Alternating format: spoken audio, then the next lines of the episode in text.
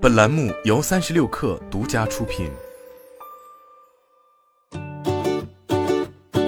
本文来自界面新闻。六月二十九日，维他奶国际集团有限公司公布，截至二零二二年三月三十一日止年度业绩，期内公司实现收入六十五点零一亿港元，同比下降百分之十三点五。公司股权持有人应占亏损一点五九亿港元，上年同期为盈利五点四八亿港元。毛利率由上年同期的百分之五十三跌至百分之四十七。除了政府补助大幅减少影响利润外，维他奶将亏损原因归咎于中国内地市场销售疲弱。中国内地一直是维他奶的最大营收来源，在二零二一年对销售额的贡献高达百分之六十六。最新财报显示，这一市场的收入为为三十九点一三亿港元，同比下跌百分之二十三，经营亏损三点四亿港元，较上一年溢利五点二四亿港元，下跌百分之三十五。维他奶解释称，内地市场上半年表现欠佳，业务还因疫情蔓延至公司业务份额最大的华东及华南地区而受到严重影响。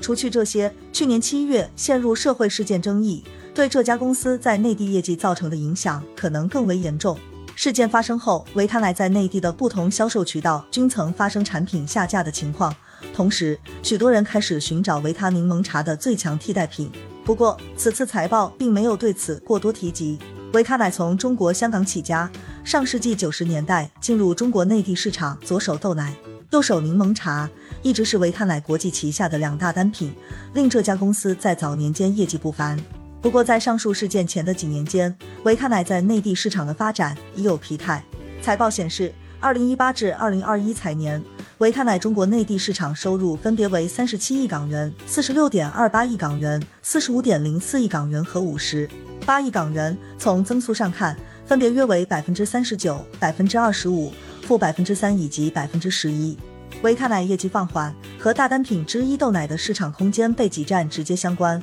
一方面，传统企业在加码布局；另一方面，后起之秀斩获了部分年轻人的青睐，也拿到了资本的加持。维卡奶并非没有试图通过产品创新来重夺市场份额，可惜效果不尽如人意。在豆奶产品上，维卡奶集团扩大了豆奶类别，无论是产品的调味还是包装，都有了新的举措。比如，在二零一九年推出名为“咖啡大师”的豆奶，主打低碳环保的“亲亲地球”纯味豆奶；二零二零年上新了多个口味的健康加法植物奶；二零二一年则推出了燕麦奶产品 Vidala 等，但这些产品都不算有记忆卖点。以赢家系列新品豆奶为例，其在维他奶淘宝旗舰店上的月销为一百加件，和月销两千件的维他奶原味豆奶相距甚远。在另外一个大单品柠檬茶上，其推新也较为缓慢。近几年，除了在内地市场推出香港同款维他柠檬茶系列外，只是在口味上新增了冰爽柠檬茶、西兰风味柠檬茶，